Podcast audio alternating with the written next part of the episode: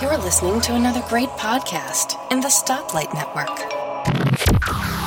Tech Fan Podcast number 171. Tim, David, we discuss uh, CGI in movies, all the other different podcasts in uh, the Stoplight Network, and our winners for Lego Marvel Superheroes.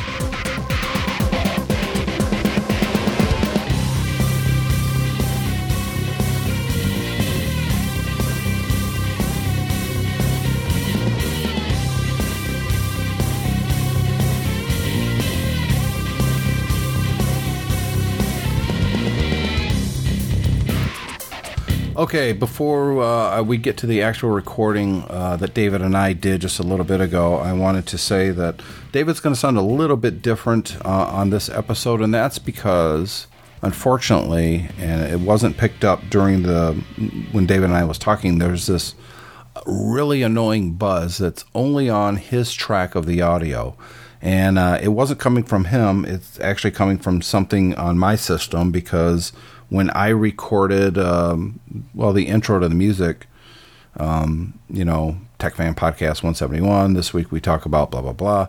When I did that and I listened to it back, I could hear this buzz, but it's only coming from his track in GarageBand. So, unfortunately, it was uh, really, really loud and annoying, and it's throughout his entire uh, portion of the show. Whenever, well, it's on his track, so you hear it the whole time. So, uh, what I'm getting at is I had to edit the show and I had to reduce the sound uh, via equalization of the higher notes, the um, the higher frequencies, if you will. So he's going to sound a little bit different. You'll still hear the buzz a tiny bit. Uh, the only way to completely eliminate it, he sounds like he's talking into a pillow. None of that was David's fault. It's again something on my end. But I did want to release a show. I didn't want to um, scrap the whole thing. It's a, I think, a really entertaining episode of Tech Fan. I hope you like it. But I did want to explain right up here at the beginning, uh, before we get into the show itself, why David sounds a little funny. I apologize for that. Uh, I couldn't hear it in my headphones as the show was actually recording.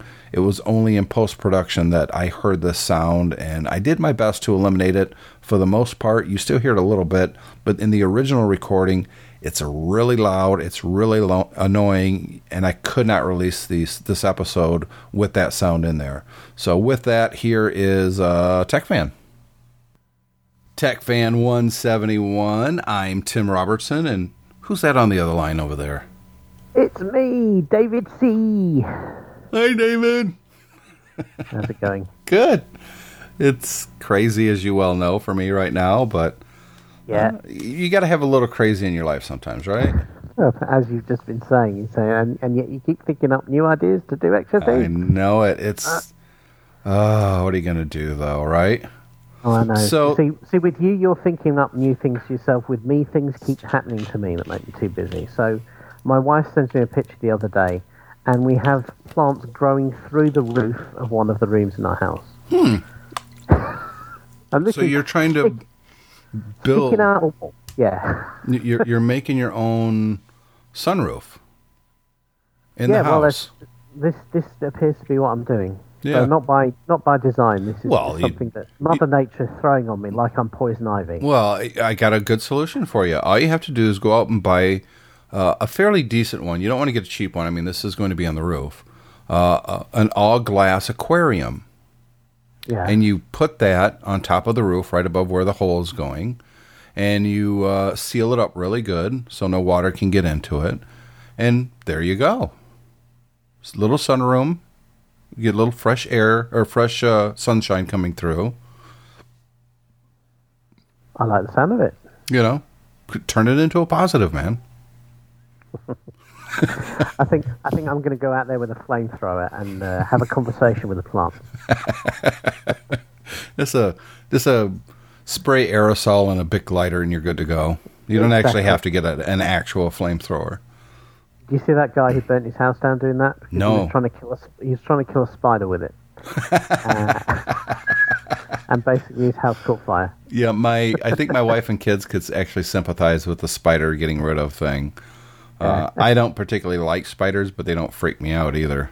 Uh, Uh, It's I don't know. A lot of people are Do you have any phobias when it comes to bugs or critters or reptiles I or anything? Uh, I don't really like them on me, but I it's not.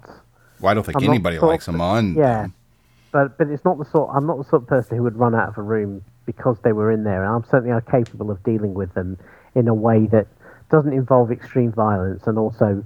You know, burning your I- house down. Yeah, and also means I can, you know, I mean, if I find something like that in the house, I'll I'll stick a glass over it and I'll slide a piece of card underneath I'll take it out and throw it out in the garden. I won't, um, you know, kill it with extreme prejudice or anything like that. And, uh, yeah, I won't freak out. But my my kids, um, my kids in particular, my son, we were having dinner last night and the window was open. It's hot here, and uh, there was a couple of flies buzzing around the corner room, and he they completely utterly freaked him out.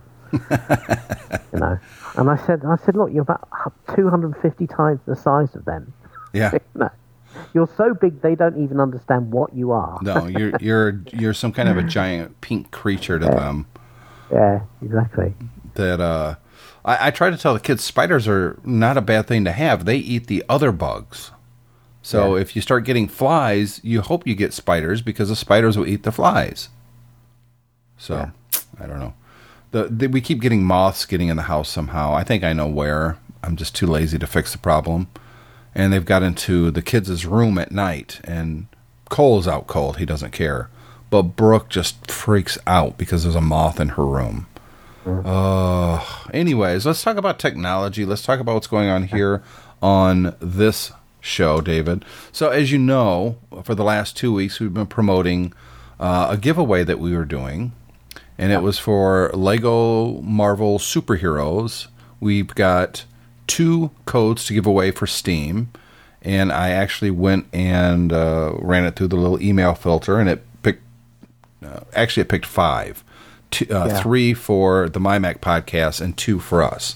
Now, here's the thing: I don't know if these people actually listen to. Te- well, uh, let me go back. I know these two listen to Tech Fan because I looked at the dates that they entered, and they hadn't promoted on the MyMac show yet. so these are definitely our listeners. What I don't know is if the three listeners that it randomly selected for the MyMac podcasts are actually MyMac listeners or Tech Fan listeners. But let's be honest, you should be listening to both shows, right? Absolutely. Absolutely. So Twice, our twice every week, really. it, at, at least Uh, we've got a huge back catalog. It's you'll never run out of stuff to listen to. Um, our two winners then, and we want to thank Feral Interactive for uh, giving us the codes to give away. And you know, David, to be honest, I had a lot of fun uh, giving something away. We used to do it quite often at the MyMac podcast back in the day. Um, I think I did even more before even you and uh, Guy joined that podcast. I mean, I used to give stuff away all the time. It's good PR for the companies. You know, it's basically a free commercial. It really doesn't cost them much unless it's a physical item. But if it's just a code like these, it doesn't cost them anything. So it's it's really free publicity for them. And for the listeners, you get free stuff. And who doesn't like free stuff? I know I do. Mm, definitely. So this week, uh, the winners are Simon Parnell and Miguel Cas- Cacon. Cacon. I, I think that might be Shakon. Shakon. Chasson. Because Chaka Khan. said they were it. Chaka Khan. Chaka Khan. Chaka Khan. Chaka Khan. Oh dear, So- he's gone off again. I have. I'm an 80s kid. What do you expect? So, congratulations to uh, Miguel and Simon. You guys won the Lego Marvel Superheroes on Steam codes. I've already emailed them to you, so you should have them in your email box. If you haven't checked yet, go check, take a look. If you look and you don't have them, hit me up with an email and I'll make sure you get them because it's a unique code to each of you, and I'll make sure you get that code. So, congratulations, and once again, thanks to Feral Interactive for providing these codes. And uh, I really like doing this, and I think we're going to do it again. In fact, I've already reached out to uh, a couple companies asking if they would be interested in doing a, a giveaway on uh, a couple of our shows. Because I, I kind of like the idea of spreading it around as well, not just here on TechFan. You know, get like four codes, you know, that we can give it away on any number of shows in the Stoplight Network. And, uh, Cool. you know, sh- share the fun. So, have we got any new shows in the Stoplight Network? We've got quite a few new shows. Uh, it's almost like you're reading notes and knowing where we're going with this, isn't it? Have you gone up to uh, stoplightnetwork.com lately, David? I have not, but I'm just about to. Yeah, you should go there. there. We, uh, I did a big update this week to that website. It was getting a little long in the tooth the way it looked before. Plus, I had some shows that. Here's the thing about podcasting. Um, some people they get into podcasting and they continue it. They keep doing it. Other people get into podcasting and they, they get very excited. They're they're happy to do it. They think they're going to be a big star right away. And it's called pod fade. In fact, um, Allison Sheridan talked about the subject a little bit uh, a couple episodes ago on OWC Radio, the other podcast that I do. And so we had, oh, five different shows that the people just stopped recording. They just they just aren't doing it anymore. So I took them down as far as active shows. Their old shows are still on the website, uh, but as far as active shows with graphics on the site, they're not there. So all the shows that we link to now, if you go to stoplightnetwork.com, look on the right hand side and you'll see show links. Those are all active shows in the Stoplight Network. In fact, two of them right now are brand new.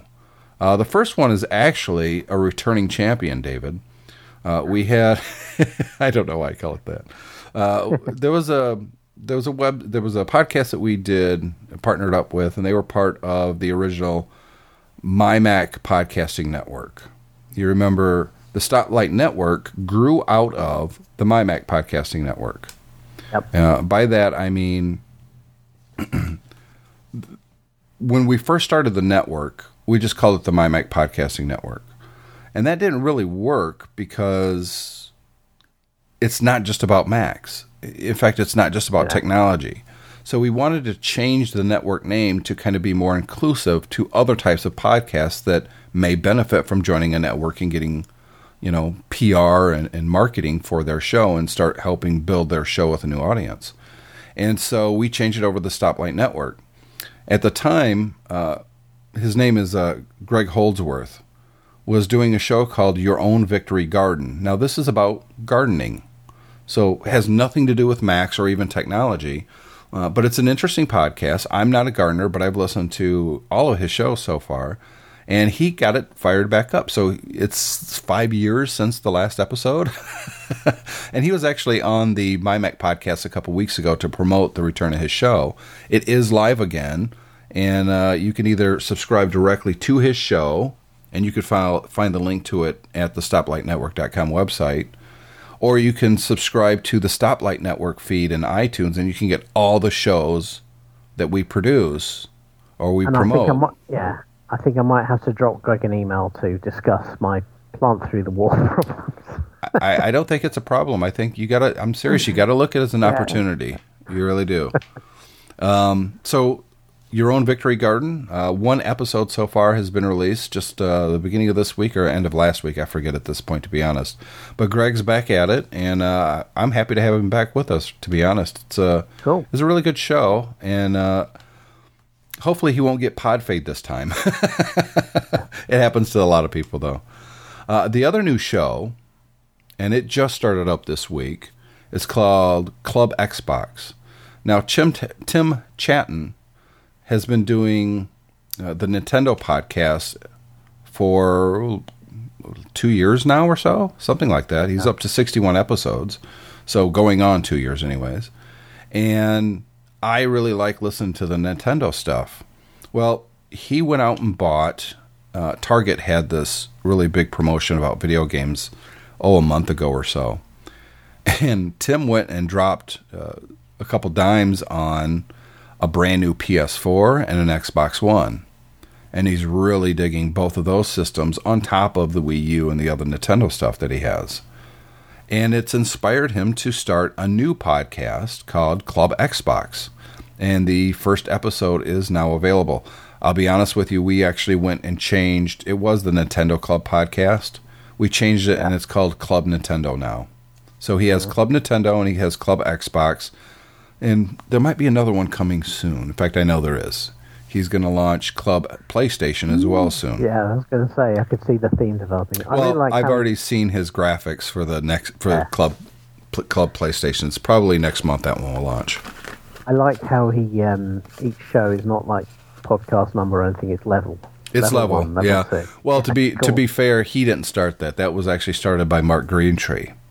yeah, um, And Mark Greentree is the one who actually started the, the Nintendo Club podcast with Tim, but Mark kind of backed away from a lot of the other podcasts he was doing and uh, concentrating pretty much exclusively on his own show. Uh, and he was also doing Geekiest Show Ever. Now, Geekiest Show Ever was something that we've discussed before, David. That was something that you, me, and Guy Serle started psh, Yeah. seven years ago. And it's gone through a, a bunch of different hosts at this point, but the guys that are doing it now has been doing it for like two and a half, three years at this point, maybe even longer. I'm not sure, uh, but it's still going strong. They release usually a weekly show, unless one of them's on vacation or something, or holiday, as you guys call it over there in in Europe. And uh, so that's still going strong. But we've, we're getting a lot of new podcasts. There's uh, a good collection of different stuff you can listen to. In fact, if you subscribe to all of the shows in the network, you could literally listen to a brand new podcast every day without repeating anything. And I wanted to bring this up, David, because I want to put it back out there that if someone listening to this show has ever thought about starting their own podcast, and I don't really care what the subject is, um, well, to a certain extent, if you want to start a, a sex toys podcast, I'm probably not interested in in helping you with that. But any other subjects, or you know, maybe not murder, or you know, the, just the basic stuff. Uh, if you're interested in starting a podcast, yeah, I was going to say though. wh- While I'm, I'm sure you won't want to host that, that will be an interesting off-the-wall listen. I'd have to listen to it at least once just to see what the heck was going on. yeah, Um, but if you're interested in starting your own podcast, maybe you you're part of a company and the company's looked at started one, but you you just don't have the resources, or it seems to be a little bit too technically daunting. Um, I can help, and I meaning the Stoplight Network. We can help you get your podcast up and running. Some of the things that we offer uh, potential podcasters, those who's looking to get into it, is we can host a website for you and we'll keep it updated for you. We'll actually host your file, your show, the the physical MP3 that you end up creating. Uh, we get it posted and listed in iTunes and all the other podcasting services out there, and um, we'll take all the back end stuff off your plate. Which means all you have to do is sit down and literally record your show. That's it. We share files via Dropbox, so there's no emailing big files back and forth. You just put your finished product in a Dropbox folder that we share, and I take care of it from there. From that point on, you don't even have to think about it. So, really, all you have to concentrate on is your show itself, not all the back end stuff, because that's pretty daunting for a lot of people, David. A- absolutely, and worth worth pointing out, you don't charge for that. I don't charge for that. Uh, although I will be honest, if it's a business, there will be a charge. Yeah. um, simply because they have the, the funds to do so. And I'll be honest, David, I do it for free for the for the podcasters out there. That, but it does cost me money. Let's be Oh, clear. Oh yeah, no, absolutely, yeah. You don't get anything for nothing uh, in terms of life and, and hosting and effort and that sort of thing. It's it all uh, it all takes resources, but uh, in terms of bringing new podcasters on board, you're quite happy to support them. I, I'm not only happy to. I'm a, I, for me, it's an honor. It really is. Yeah, I, it, this is a medium that I really, really believe in. It's it's so much better than big media. We're in control of our own content, and I like listening to podcasts myself. So, in some regards, it's kind of a selfish thing because look at I get new content to listen to. Um, to be fair, though, I don't listen to every single episode of all the shows in the network. I just don't have that much time in the car anymore. but uh, you know, I do listen to each show, or, or each yeah each show, just maybe not each episode. So this is an open invitation to anybody listening. If you've always wanted to start a podcast, let me know. We can help, and uh, it's not going to cost you anything. So the email address to get a hold of me if you're interested is tim at techfanpodcast.com. And just to give you a quick rundown, this is the current list of shows that we're producing. As part of the Stoplight Network, we either do absolutely nothing other than it's in the Stoplight Network, or we do stuff like build their website or host their files. It's different levels of participation in the network. And by the way, if you're in the network, it's there's no huge obligations. The only thing that we ask is that you play this little bumper at the beginning, which you just heard at the beginning of this show. You're listening to another great podcast. Um, we ask you that you play that, and then we ask that you play one ad from another show in the network. So for your your uh, podcast, maybe you'll play an ad for TechFan, and uh, we do that every episode on this show, David. We we play another commercial for another show in the network. And to be honest, n- none of the other shows in the network, including us, update our ads often enough. so we end up playing the same ads over and over and over, which we, we need to address that, I think, don't you? We, we do. So here's the current list of shows on the network. Number one is this show you're listening to right now, Tech Fan. We also have the MyMac podcast with Guy and Gaz. We have three geeky ladies. We have Club Xbox. We have the geekiest show ever. We have Let's Talk Apple. We also have Let's Talk Photography. We have Club Nintendo. We have OWC Radio. Although I heard the host of that show is a real jerk, David. we have the Deeper Look podcast. Um, we have the Mac Gist podcast. Oh, I'm sorry, the Mac Gist podcast. I always like teasing them about that. And Your Own Victory Garden. That's the current being recorded on a regular basis shows. Now, maybe some of the old shows that we've uh, done in the past, maybe they've just taken a hiatus and they'll come back. And if so, they'll be back in the network easily and quickly. But right now, those are the live shows that uh, you could find on a weekly basis going to stoplightnetwork.com. Excellent.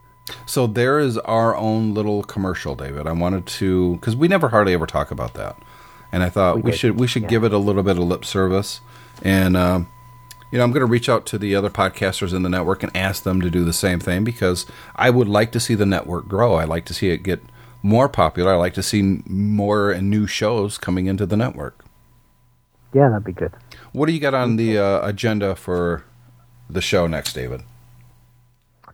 So I wanted to talk to you about CGI, CGI in the movies, Mm-hmm. and does is there too much CGI in the movies now, and are they threatening to ruin movies? Well, I think people have been saying that for a while. I mean, that's kind of the the big fear that a lot of fans of movies has been talking about for quite a while. That it, are we at the point now where the spectacle of robots transforming into cars that's the draw now, not the actual story, not the acting. Yeah, and and it was it's funny you mentioned that because really Transformers Four, which I I saw with my son last weekend. Why? Um, Why would you do that to yourself? Well, the reason I did that is because Alexander is eleven. Okay. Yeah. Uh, so he's just getting to that age where we're letting him watch more grown-up movies. Sure.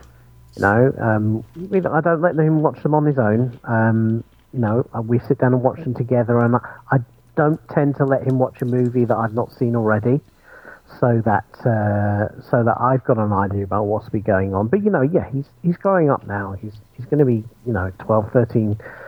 He's coming up on that, and and really, you know, he's at, he's at that point where even though a lot of his friends for quite a few years have been watching stuff I think is inappropriate for somebody at that level. He's now reaching that he's now reaching that age where you know he can deal with more mature themes in Sure. movies.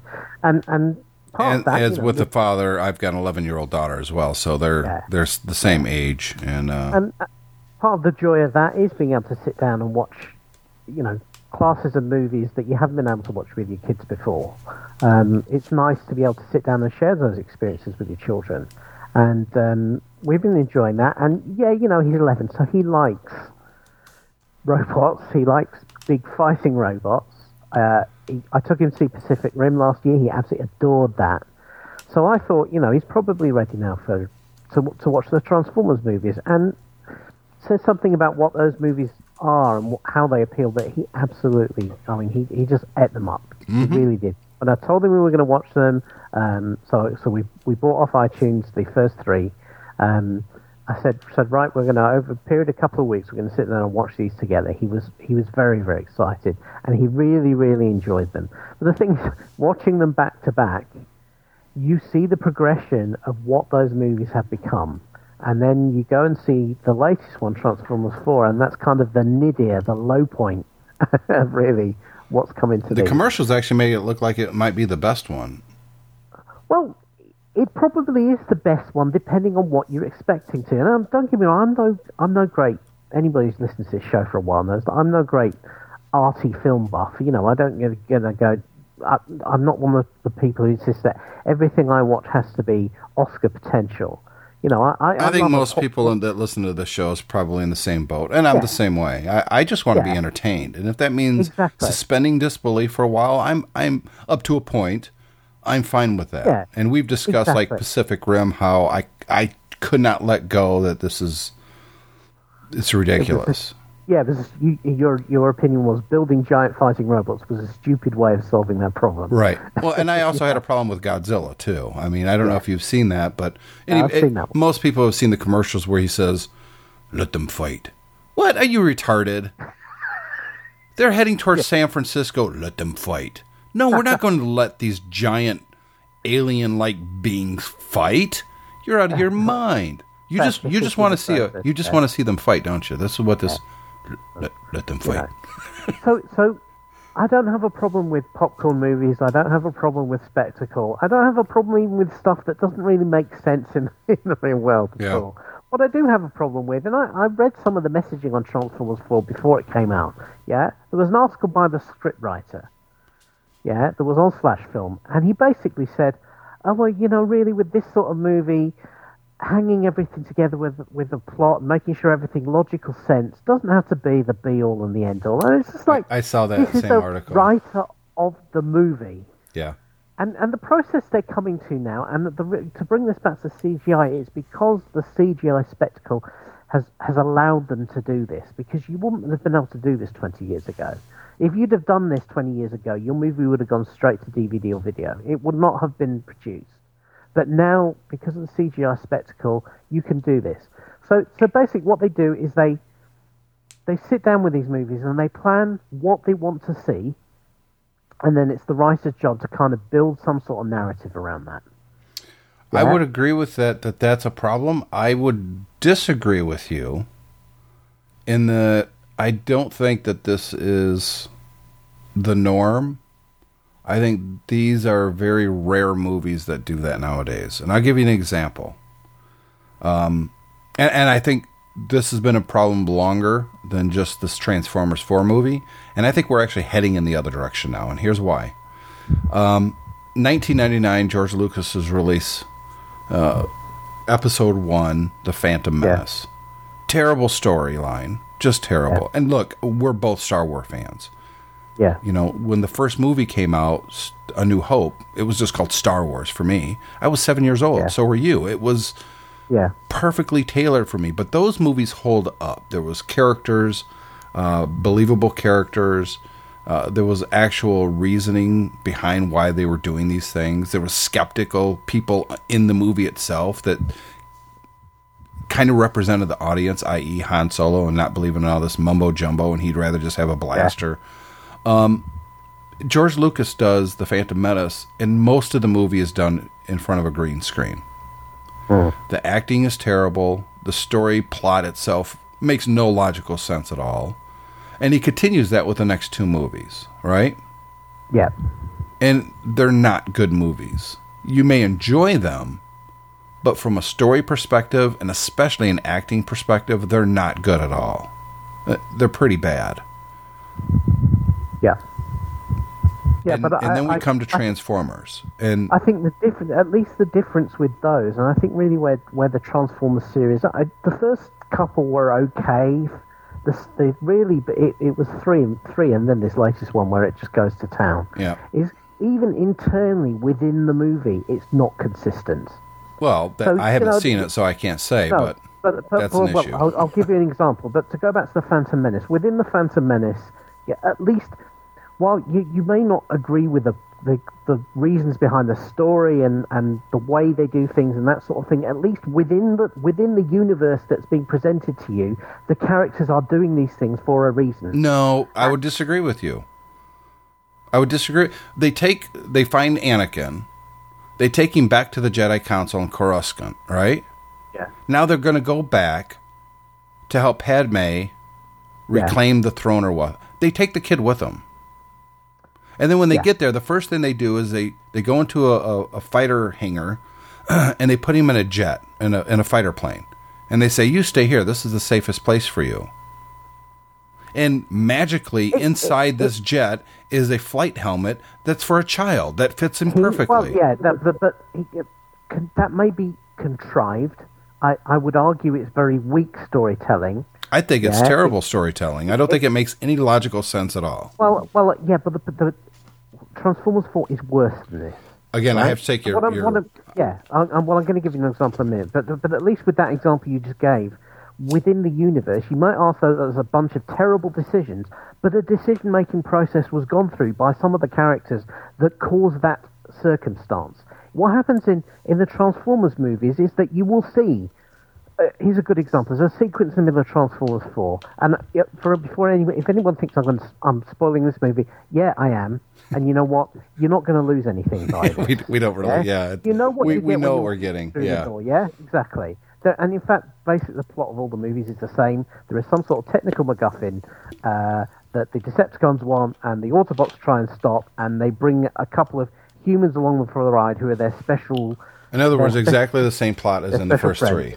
Yeah, exactly. And and uh, typically there's a there's the, there's a hero character who's a guy, uh, and then there's an improbably hot girl who's along for the ride as well. Mm-hmm. Uh, and the only difference here is this time the girl is the daughter, not the not the girlfriend. And she probably gets hot and sweaty in this movie too, just like. Oh, there's, yeah, there's plenty of. Uh, they even make in jokes about the fact that she's wearing short shorts and this sort of thing. Yeah, So anyway, by the by, um, and uh, but I'll come back to that in a minute though because I do have a point to make about that. Um, but in this in this movie, there's a sequence where.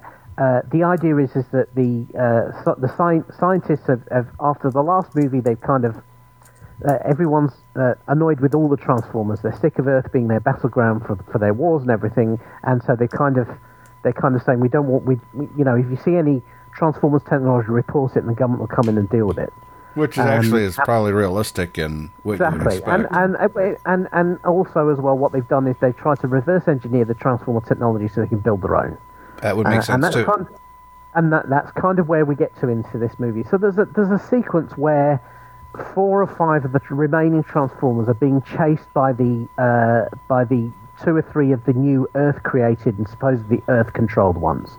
So there's one of these typical Michael Bay action sequences where they're going down a freeway and they're sw- you know they're on the wrong side of the road and there's, there's Transformers behind them and they're firing weapons and, and they're swerving out the way, all that typical sort of stuff. There's one of the, uh, the occupants of one of the Transformers the, to, to avoid a weapon has to jump up, turn into a robot, throw them through the air, jump over something and then catch them, turn back into a car again. Right. All the usual sort of stuff you'd see. Fine as far as it goes. You know, there's still you still start thinking, gee, all these people who are swerving and crashing all over the road. I wonder what's happening to them as this is all going around. Right. That's by the by. Yeah. Then we cut away, and the next thing we see, all the other Autobots are gone, and all the other chasing robots are gone, and it's uh, it's not also gone from being an urban freeway in the middle of the city, in the middle of Chicago, to a much smaller road out in the middle of nowhere. I mean, it's just like cornfields everywhere. In one in one cut, we go from that to that, and it's purely so that we can have a one-on-one battle between Optimus Prime and this other chasing robot, and it just cuts straight from that. And this battle goes on for like five ten minutes, and then um, the battle is resolved, and uh, spaceship comes down and takes everybody away just in time for the remaining Autobots to show up in the nick of time to not be able to do anything about it. And uh, you're looking at this and you think, how can anybody have scripted this? Where they've gone from one, literally one action sequence to another with nothing in between, and everyone's completely cool with it. Yeah. Nobody says, And, and, and at this point, you start realize that's because Michael Bay and his producer clearly wanted one action scene, and then they wanted a one-on-one battle, and everyone thought, oh, well, it doesn't really matter what happens in the middle. Yeah. And that basically every single scene of this movie is like that. It goes consistently, keeps on doing these jump cuts where you go from one scene to another with no narrative in between. So But see, I think that's the. I don't think that's the norm nowadays, though. In fact, I think we're pulling away from that now. I think that filmmakers are trying to make real movies again, and I think that that trend started honestly when it comes to the big spectacle movies. I think that started in recent history, anyways, with the first Iron Man movie.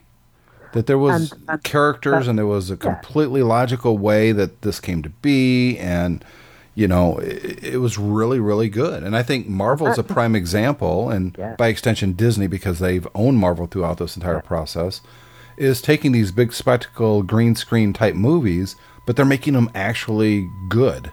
I mean, the new Captain uh, America was fantastic. Avengers is No. one of my favorite movies of all time at this point. It's just from a, a fun comic book reading perspective. I mean, I, I always wanted to see that, and it was better than I thought it was going to be. But I think Transformers is not the norm. I think that's a fringe. It's a Michael Bay movie. I mean, that's what he does. And some people like it, but I don't think it's a trend in Hollywood that things are going this way. I'm well. This is what what concerns me is first of all the point you just made exactly proves why this is even more egregious because it's completely and utterly unnecessary. I don't I don't know what the hell the budget of this movie was, but it was hundreds of millions of dollars. Yeah, I think the Right? I think it was around two hundred million. Yeah? And the film runs in the current in the in the theatrical cut for nearly three hours. Oh my god! So it's not it was not short of money and it wasn't short of time. So in that case, I had to ask myself, why on earth was it not worth the filmmaker's effort to put a little bit more effort into the plot and the story to at least make it internally consistent so it's a consistent storytelling experience from the beginning to the end?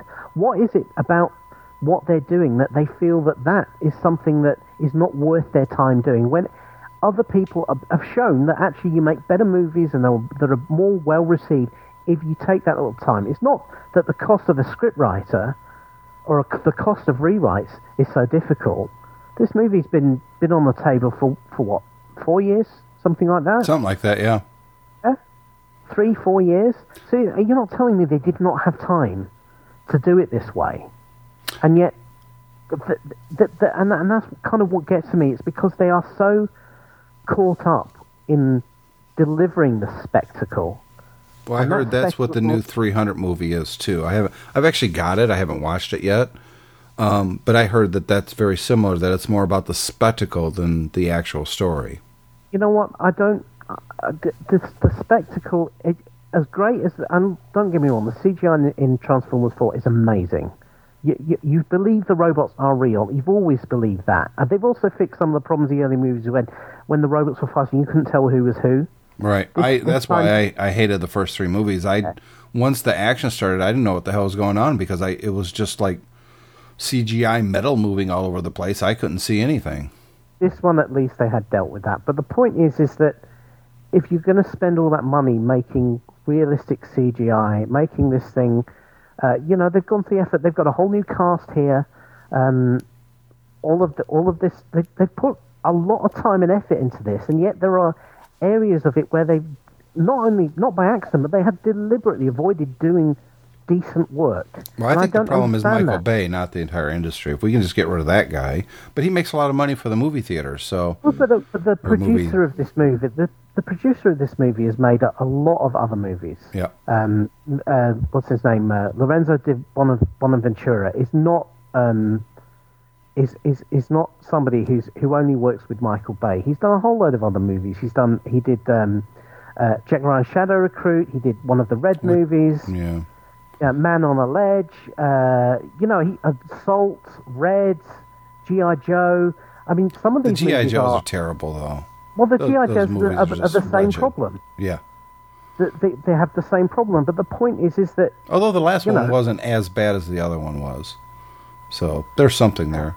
But I, but when it comes to the CGI thing, I think we're seeing pushback now. In fact, if you look at the Star Wars movies being made, they're not relying on CGI. In fact, most of the movie is is actual props. Uh, they b- rebuilt the Millennium Falcon. I mean, there was a big story that um, Kevin Smith, uh, the director of Clerks and uh, Dogma and Chasing Amy, and uh, but everybody knows who Kevin Smith is, got an invite from J.J. Abrams to come and visit the set. He had to sign a non-disclosure, so he couldn't talk about the things that he saw as far as the movie itself goes. But they took him over to uh, a certain stage. I think it was stage F, and he knew what stage F was because he had seen the the things on the internet about it. And there it was, a Millennium Falcon, and he said it was the Millennium Falcon of his youth. And as he was looking at it, uh, you know, he he, he felt giddy, but he's a director. He knows how the magic sauce is made. Yeah.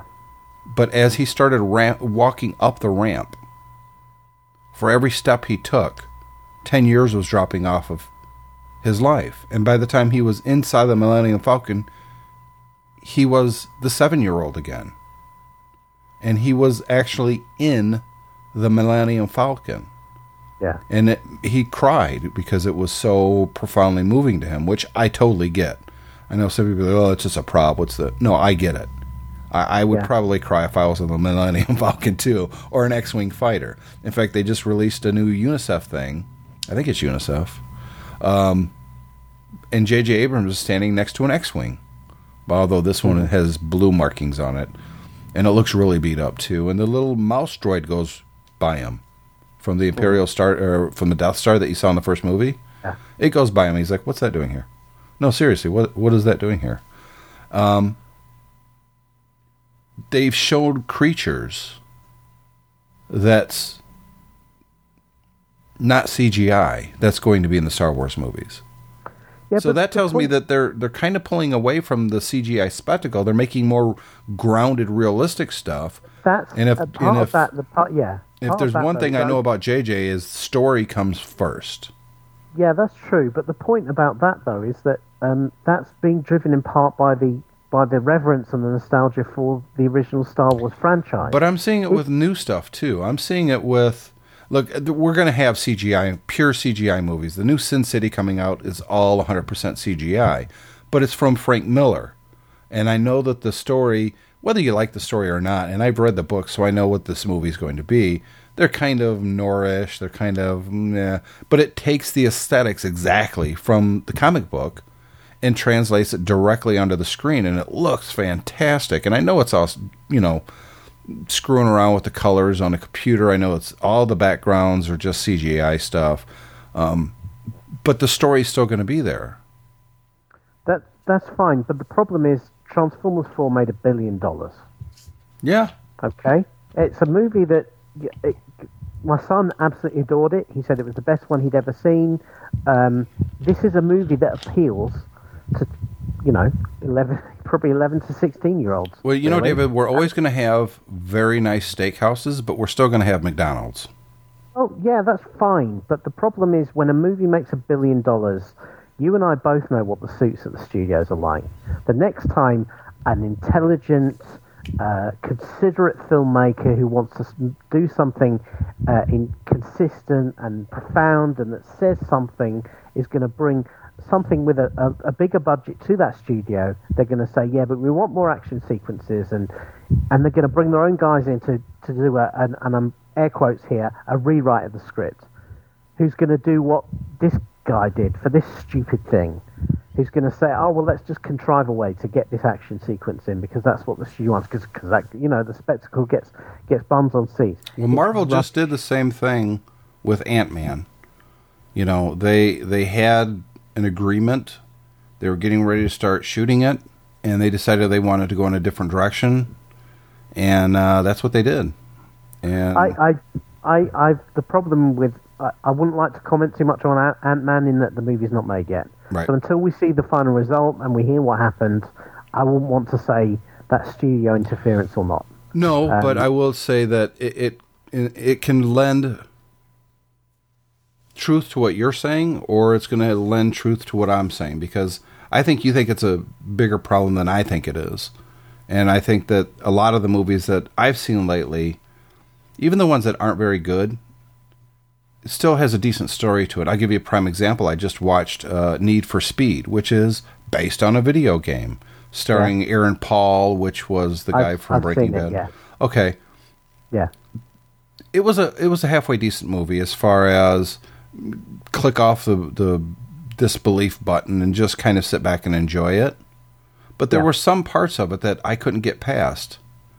Um, and now, s- minor spoilers here. You know how the end, what happens to the main character at the end? Yeah. Now they show all these racing things, and they see you see these horrific crashes because he's racing Yeah. Which means he's directly responsible for what's going on. We're supposed to still like this character when he's causing multiple deaths behind him. Multiple deaths. I mean, some of the car crashes, there's no way the people survived. There's just no way. And then he only gets like 18 months in jail for illegal street racing? Seriously? After probably 50 cops have been killed. Lord knows how many innocent civilians that were in horrific crashes because cars were going past them and cutting them off at 150 miles an hour, 200 well, yeah, miles that goes, an hour. Yeah, that goes back to the point that I was making before about you know the the chase sequence and Transformers, where the same thing is going on. Right, but I- we're supposed to still like this guy. It's like Uh, well- this guy well, yeah, is a uh, complete that is- asshole. that is part of the suspension of disbelief, though, isn't it? The uh, I couldn't turn the that scene- off. Well, I, I agree. It's becoming more of a more of a problem, and there- The only thing I like- could think of, David, was when, when I was watching this is if this happened to me, if these guys went by me like that and I saw them causing accidents, I would track those guys down and beat the shit out of them. Yeah. uh, well, yeah. I mean, uh, I would they- wrap they- my hands around his scrawny little neck until his eyes popped out of his skull. They they call it destruction porn, don't they? Because you know, like the Man of Steel movie we Yeah. had last summer, Yeah. where basically the whole city gets completely trashed just because these two guys are fighting each other. Um, you know, and Mm-hmm. Yeah, and but at least in that, if, yes, uh, the, the but they would have destroyed the city anyways. They were going to destroy the entire planet. Everybody was going to die. So it's the lesser of two evils at that point. yeah. But having said that, Superman could have taken the fight somewhere where the collateral damage was a little bit lower, couldn't he? Yeah. you know Um, what? We need to take a break, David. We're we're running long here, and we've got a few more segments. So let's take a quick break.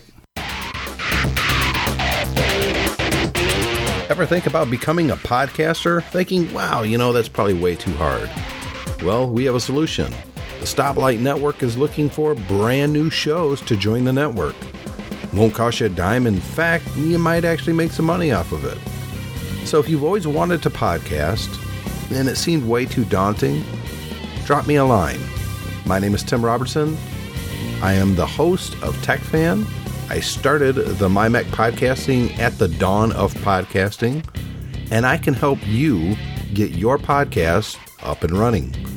Simply send an email to Tim, that's T I M, at mymac, M Y M A C, dot com. Tim at mymac.com. Let's get your show ready for prime time. Back here on Tech Fan Podcast, uh, I'm Tim. He's David. We'd love to get feedback from you guys and girls. Uh, it's simply tim at techfanpodcast.com or david at techfanpodcast.com. That's how you get a hold of us. Or you can go to techfanpodcast.com and leave a comment under the show notes uh, for whatever you want to discuss, and we will read them here on uh, a future episode of Tech Fan. And we really would appreciate if you guys start doing that because honestly, we don't really push that real hard, David, but we don't get a whole lot of feedback. But yet I see the stats, I see the shows getting downloaded thousands and thousands of times. Um, in fact, I could tell you the last episode we hit just over 32,000 downloads for. So I know a lot of people are listening to the show, but not a lot of people are writing in. Maybe just listening to us is enough, but I would really love to get feedback from people, get their opinion on what we're talking about, especially the whole Maybe- Hollywood thing. Who do you agree with, me I'll- or David? Maybe, yeah, maybe after listening to us, they don't want to speak to us. That's right. These guys are jerks. Um, there's something I wanted to talk about real quick, David. Uh, I had reached out to Boinx Software. Uh, they make some really cool software, by the way. Boinx does. And I've met the, uh, the head guy from Boinx at a couple Macworld expos. He's a cool guy. And I know that they make really nice software. Uh, we've had a lot of different product reviews from them on our website at mymac.com. And I don't know why, I, I kind of wanted to get a copy of uh, FotoMagico 4. So I reached out to him like I want to do when I'm thinking about doing a product review. And uh, they replied basically that somebody at MyMac had already done it, and I forgot. Right. I was like, ah, yeah, sorry about that. Kurt had already done the review. Um, and then they said, we'd be happy to give you a, a code, though. And I said, that would be great. And I told them the reason that I really wanted FotoMagico was not for me so much, although I would like to play with it a little bit, but it's for my 11 year old Brooke. She loves messing around with photos, and she loves it when I do um, slideshows in iPhoto. But that's very limiting. I mean, you can't really control anything. So I thought she would really enjoy this. So she's been playing with it now for about a day, maybe two hours tops, building to her in her mind the the perfect slideshow. Now, I've said in the past, Brooke and Cole both use my old iPhones as glorified iPod touches. But the things that they do mostly with it, honestly, is they record video and take pictures with it. Brooke likes to make her own little trailers. And, you know, she's 11, so the trailers are about what you would expect. Yeah. But she is now playing with Photo FotoMagico, which connects to your iTunes or your iPhoto library, and you know you just bring the pictures right in there. It also connects with your iTunes library, so you can bring music in. You can, you know, set the different transition points, the different transition effects. So if there's like a part of a song that you want this picture to show up, you can do that really easily. Um, she's having a ball with it. I mean, Yeah. it, it, this thing is. I wish I would have had something like this when I was her age, to be honest. And I enjoy watching the creative process that she goes through sitting at the computer to make these things, you know? Now, it, to me, that's fun to watch. And for her, it's almost like a video game. You know, she she puts the same kind of effort and concentration in doing that as she does playing anything else.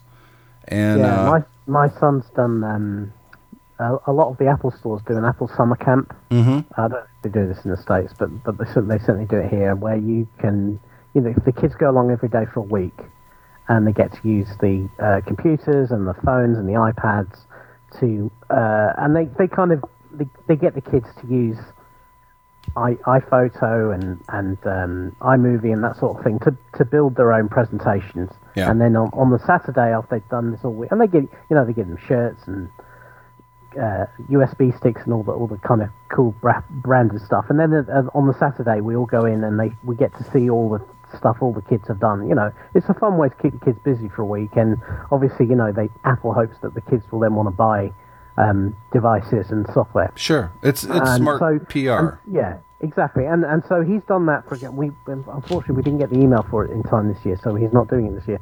But he's done it for the last two years, and he's really enjoyed doing that. And it's very much the same sort of thing. They encourage them to make their own music in GarageBand, and then um, go around the shopping centre and take photos, and then build a story and do all the transitions. But obviously, they're doing that using the kind of the official Apple apps. Right. What's nice about about what, what some of these third party developers do is they, they kind of take those, those ideas but then really run with them and, and you know do much more um, uh, much um, Apple gives you a very kind of sanitized experience where you can do everything you want to do within Apple's boundaries whereas uh, the third party developers give you something that's much more free form and and uh, with FotoMagico for me, it's it's a really pretty simple interface. My daughter picked up on it within five minutes. She had no problem figuring out, oh, I do this and I can do this, and then she just started playing with it. But I brought this up for two reasons. Number one, I wanted to publicly thank Boinx for sending over the code so I could download it. I would have bought it anyways, um, but free is free, right? Um, and and giving me the opportunity to let my daughter do more with the computer that she normally wouldn't be doing. I mean, for a long time it was photo booth. That was the big thing. But this is different. This is actually creating something not just making funny faces and warping them with photo booth, right? Yeah. Uh, and number two, I wanted to give other people an idea of what they could do. If you've got, uh, I, and for this program in specifically, probably from seven upwards, they'll have a lot of fun with it. I mean, it's it's one of these types of apps that I think that you know almost anybody would have fun with it. I, I, Yeah. I, I think it's it's good software. It's not cheap. It's it's a hundred bucks. It's ninety nine ninety nine. So this isn't cheap. But if you're doing slideshow type of work, it's totally worth it. And yeah, ninety nine dollars is a lot of money, but that's two video games. Would you rather your kids spend hours creating these kind of slideshows and you've got something at the end to really look at? Or would you rather them play a couple video games? I'd rather her do photo work. Yeah, absolutely. And let's face it, if you've got to do, it, most of us for a birthday or some sort of family event, will take a whole load of, and- yeah, we'll take a whole load of photos and want to present them nicely. So if you're doing that more than once, that sort of money actually, that sort of investment really pays for itself. Absolutely. Um, and of know, course, you you'll- can export out of Pho- uh, FotoMagico as different, you know, formats. So you could bring the export right back into iPhoto and you keep it forever. It's pretty cool. I, I must admit, I, I've seen FotoMagico before. I really wish they'd do an iOS version. Because I, I don't know about you, I find it much easier to sit down and work with photos now on the iPad than I do on my computer. Well, I got an idea that uh, someone at Boinx may be listening to this episode because I told them that I was going to be talking about it on this episode, and uh, so there you go. There's there's what David would like to Yeah. see, and I'll be honest, I would like to see that too. That would definitely be an app. Now, it can't be a hundred dollar app on the iPad. it, No, it just but can't. it- but yeah, but a it's more- even fourteen ninety nine app, yeah. absolutely, that would Well, be even cool. even more than I. One of the things I think that for kind of decent, uh, not kind of throwaway type apps, I think the uh, the price in the app store needs to rise a little bit. You can't you can't turn out forever great quality software and then uh, expect people to pay. One ninety nine, two ninety nine for it. No, you've got to you've got I to agree. charge a, a living price for it. I just bought the um, I just bought the new Overcast app for, which is a podcast playing app from um, Marco Arment, who did that uh, Instapaper, Yep. uh, and so he's been working on this for, for about a year. I looked at the And, uh, screenshots. It looks pretty good, but I didn't see anything so convincing that would make me stop using Downcast. He's well, I was using Pocket Casts, um, so uh, yeah, I, I kind of have been trying them all, trying to find the perfect one for Yep. me, and this one kind of fits the bill. There's a couple of very nice features in it. First of all, he has this. He's written his own audio engine, so he has this very nice smart um, speed feature, which not only will play audio at, at kind of one and a half speed, but it will listen to the podcast and basically if there are like I just made a gap in my sentence there, it will contract that gap out. That's so cool. you can't hear it. Yeah, and it does that dynamically on the fly, and then it keeps track of how much time it's saving you. So for a typical hour's pod- podcast, on top of the one and a half speed, you'll get an extra maybe three, four minutes out of that of just dead spaces. It's eliminated between words, and you don't notice, but it saves the amount of time you have to listen to the podcast.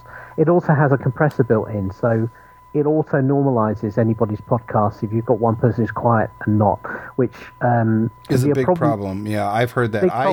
I run ours through uh, Levelator for every Yeah. episode, so it, we do that um, in post production here on the show. Yeah. But I hear Funnily a lot of podcasts that don't do that. particularly ones that actually come off TV shows or Mm-hmm. radio shows. Um, for some reason, when they can, maybe because they've just got interns turned into podcasts, that's but they're exactly not, they're not doing that. So, um, so that's really good. Plus, as well, it it has a very simple model where basically there's, there's not a lot of options in terms of how you download, what you download. It basically says you download, you don't. You have playlists. Um, but the playlists are uh, kind of fluid. They it, it will sort the playlist in the order it thinks you want, including prioritizing some shows. But then if you want to adjust the order, you want to move something to the top, you can do that, and it doesn't get upset about that. Whereas pretty much every other podcast app I've ever used, either it imposes the order or it gives you just complete free reign. It doesn't have anything in between. It's a really nice app. It's free to download, and then to, to pay him, it's a four ninety nine in app purchase, Right. and you get a couple couple of extra features on lots. And I thought initially I thought, oh, that's a bit expensive for a podcast app, and I thought, four ninety nine for for the amount of effort he's put in and how much I like it, it's not worth thinking about. Yep. So you know, I do I do think that that for for those sorts of apps, something you're going to be using all the time, um, maybe the prices need to be a bit more than the uh, the chump change we pay for some of the other stuff in the App Store. Absolutely agree. We've got a few more things to go through before we wrap up, David. And we're going to go a little bit longer this time, but we do need to wrap up within probably eight minutes here because Okay. my wife is going to be coming home. I've got a, a an important meeting an hour from now, and then you heard the phone call I took during the break that Yeah. I've got to go somewhere. yeah. OS 10 opens their public beta now. So anybody who is interested in Yosemite can now sign up and download. And my understanding is tons of people are doing this. I understand the excitement around Yosemite uh, and OS 8, uh, iOS 8, but ah, man, I do all these people have an extra machine to run this song, or are they just rolling the dice and putting on their Mac and Uh, using Beta you know- OS? Yeah, you know what the answer that. Man, that's crazy. I mean, I'm a big fan of OS 10. I have been since OS 10 was built. I mean, I, I was in the audience when Steve Jobs first showed OS 10. Okay, I, I've been using it longer than anybody you know, or at least as long as anybody else you know. That being said, man, there's no way I'm going to run a. I can understand using a beta service for something that's not mission critical. I can even see using maybe some beta software that I want to test that's not mission critical, that's not going to destroy my, my data. But the operating system itself, no frickin' way. There's no Well, way. yeah. I, I mean, you'd, you'd like to hope that many people downloading it are going to install it onto a separate partition or maybe to a separate. And some people will, and I'm sure the people Yeah, listening to this show are smart enough to do that. But you know that's not the vast majority of people. The big thing for me with the Yosemite beta is that um, you don't get a lot of the benefits that were shown at WWDC unless you're also running iOS 8. Right. So, and you can't you can't beta iOS 8. You have to be in the developer program to get that.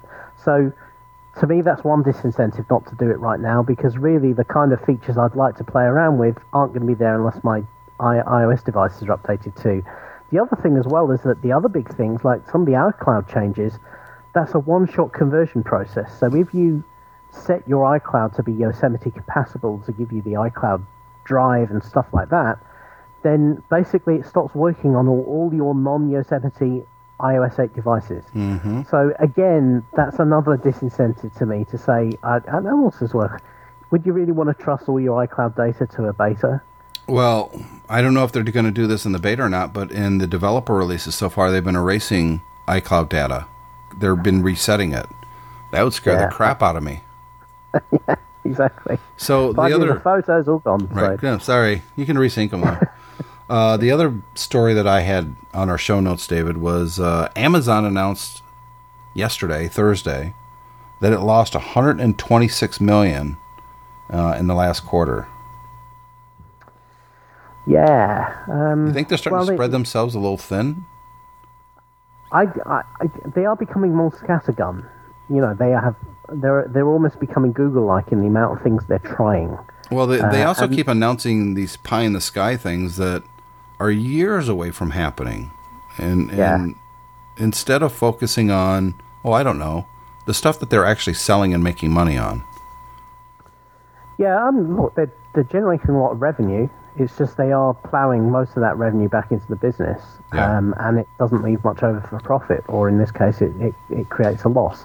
I think they are spreading themselves a little bit thin in that in that they are doing now too many things for me. Yep.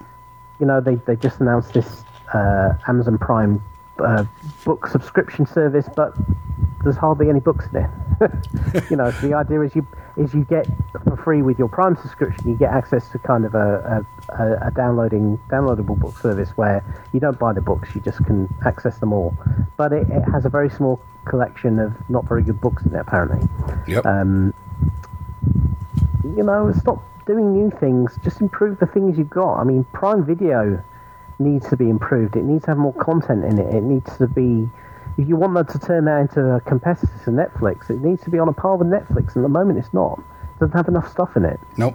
Um, you know the uh, the the investment in the in the main business is being clouded by some of these other things like the like the uh, the drone delivery and That that was my point. They're- the- and all all the PR that they're getting is for this crap that's just not going to happen. Maybe ever. It's The it's phone- vaporware phone they- stuff. yeah, the phone they did. The reviews are coming out this week. It's Terrible. been Slightly hell of it now, and it's just not good. No, it's it's worse than really not isn't good. good. It, it's terrible. Uh, I haven't seen one review, and I've read it probably a dozen so far. But I haven't one read one yet that says, "Yeah, you should buy this phone," or even "You should buy this phone if." It's they're not Mm. good at all, and uh, yeah, I don't know. I don't know what's going on with Amazon. We've publicly said many times on this podcast. We're both fans of Amazon. We both use Yeah. Amazon. We're both Prime members, and uh, yeah, the the the Netflix for books idea. I like the idea, but not if you can't get any book you want on there, and if it's very limiting. Well, and then on top of that, that should be a free service if you're a Prime member. I don't don't ask me for more money. Another ten bucks a month, really? I don't think so. Yeah, I, I yeah, I don't, I didn't see that either. Now, I signed up to a, a similar service from Marvel yesterday. Mm-hmm. The uh, Marvel Unlimited. They, they've got a with the Comic Con in San Diego this week. They've got a deal on. I you get a haven't I haven't seen this. cents. What is it? You you should. So so basically, they have a. uh, It's called Marvel Unlimited. So normally it's uh, ten dollars a month or less if you pay for a year up front, and this basically gives you access to pretty much their entire back catalogue of comment comics. Mm-hmm. Um, this, well, certainly, I'm, I'm for somebody who's probably not a big comic fan as you. That I found that there was far more than stuff in there than ever I could. But read. does it also And include the new stuff? It's, it normally runs about six months behind the new stuff. Yeah. See, I'm not I- I- interested. I'm told. Well, you see, for me, who hasn't read a lot of that old stuff. Oh yeah, it's, cool. it's probably you can You know? sign up for that for six months and have content coming out the wazoo. But for me, I've read most of the old stuff, so unless it's it's day to day what's coming out in the stores, I'm just not interested. It, Yeah, well, I, I guess I guess they're they're banking on the you know the upfront digital sales for that. Well, then- I also think that Marvel doesn't make any money on back issue sales. That's all used sales at comic book stores. So this is their way Right. to get their hand into that money pot, and I think it's smart for that. But it, it for me, it has to include the new stuff coming out. But the reason Uh-huh. that it's it's six months behind is because they're trying to maintain their relationships and the profitability of the independent comic book stores. But the independent comic book stores are all going to be closed within five years, anyways. It just is. I'm sorry to say. There's Yeah. some great companies out there, but the vast majority is going to be gone in five years as more and more and more new comic book readers come into the market and they want to read it on their tablet. That's Uh, just, that's yeah, just yeah. the way it is. You know, you know what's going to sign the death knell of that is when the first publisher publishes a, a book that starts a title that just starts online. They've It's already done that, but not not the the big ones yet. yeah. Yep. First first time Marvel or DC do that. Yep. Shows So over. with that, we're going to wrap up this uh, episode. I know we didn't get to one subject. Well, let's carry that over to next week, and that's uh, GoPro.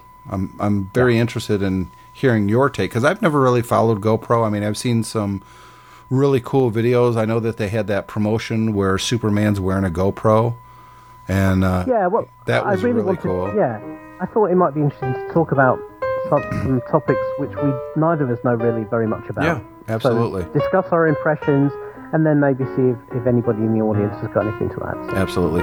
Once again, we want to invite anybody listening to the podcast. Send in your feedback. We'd really love to, to hear from you and to get some feedback on the show. Tim at techfanpodcast.com or David at techfanpodcast.com. we'll be back in one week with another exciting episode of Tech Fan. And remember, if you need more podcasting, uh, go to stoplightnetwork.com. And I do have another show that I record uh, currently every other week. Um, and I have a brand new episode that came out this week of OWC Radio. And I actually do an interview, good 45 minutes, with the CEO and the founder of OWC. And that's uh, Larry O'Connor. So make sure you, O'Connor. So make sure you uh, take a listen to OWC Radio. So thanks for being here, David. I'll see you next week.